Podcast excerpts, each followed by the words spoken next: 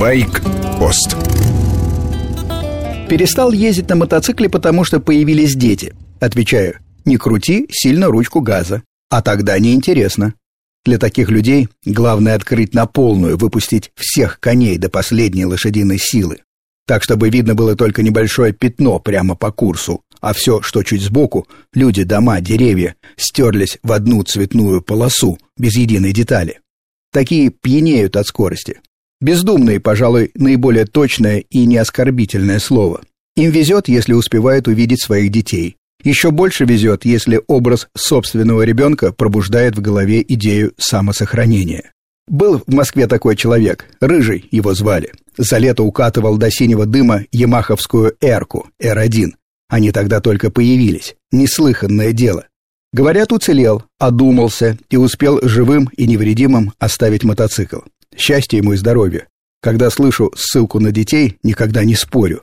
Всем будет лучше, если будут сидеть дома. Этим людям, скорее всего, не надо даже и начинать ездить. В средней полосе сезон до начала ноября. Серые пасмурные дни могут моросить дожди. Понятно, ездим не спеша и очень хотим быть заметными в потоке. Фара зажигается сразу после запуска, забыть невозможно. Но днем лучше включить дальний. Полезно ехать между машинами не по прямой, а каждый раз чуть заходить в соседний ряд. Отражение вашей фары в зеркалах так будет привлекать больше внимания машин впереди. Можно включить аварийку. Выходит, заодно благодарим машины. Одежда, шлем должны быть яркими. Если куртка серая, купите в любом гипермаркете желтую жилетку. Стоит копейки. Есть желтые жилетки из светоотражающих лент. Ищите такие в мотомагазинах. Помним про мертвые зоны зеркал, стараемся их избегать. Можно коротко тронуть пальцем сигнал, так, чтобы только чуть крякнул. А вот рычать двигателем не советую. Мне кажется, дурная привычка. Только раздражает других водителей. Байк Интермодал – самый компактный велосипед с электрическим двигателем. Складная рама, сплав магния и алюминия. Часть рамы заменена стальными тросиками. Необычный футуристический дизайн. Складывается как шасси самолета.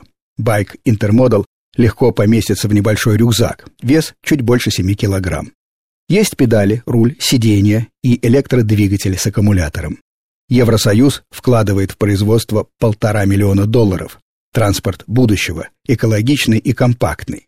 Цена электроверсии в Европе до 1300 евро. Самая простая, без электродвигателя, 500 евро.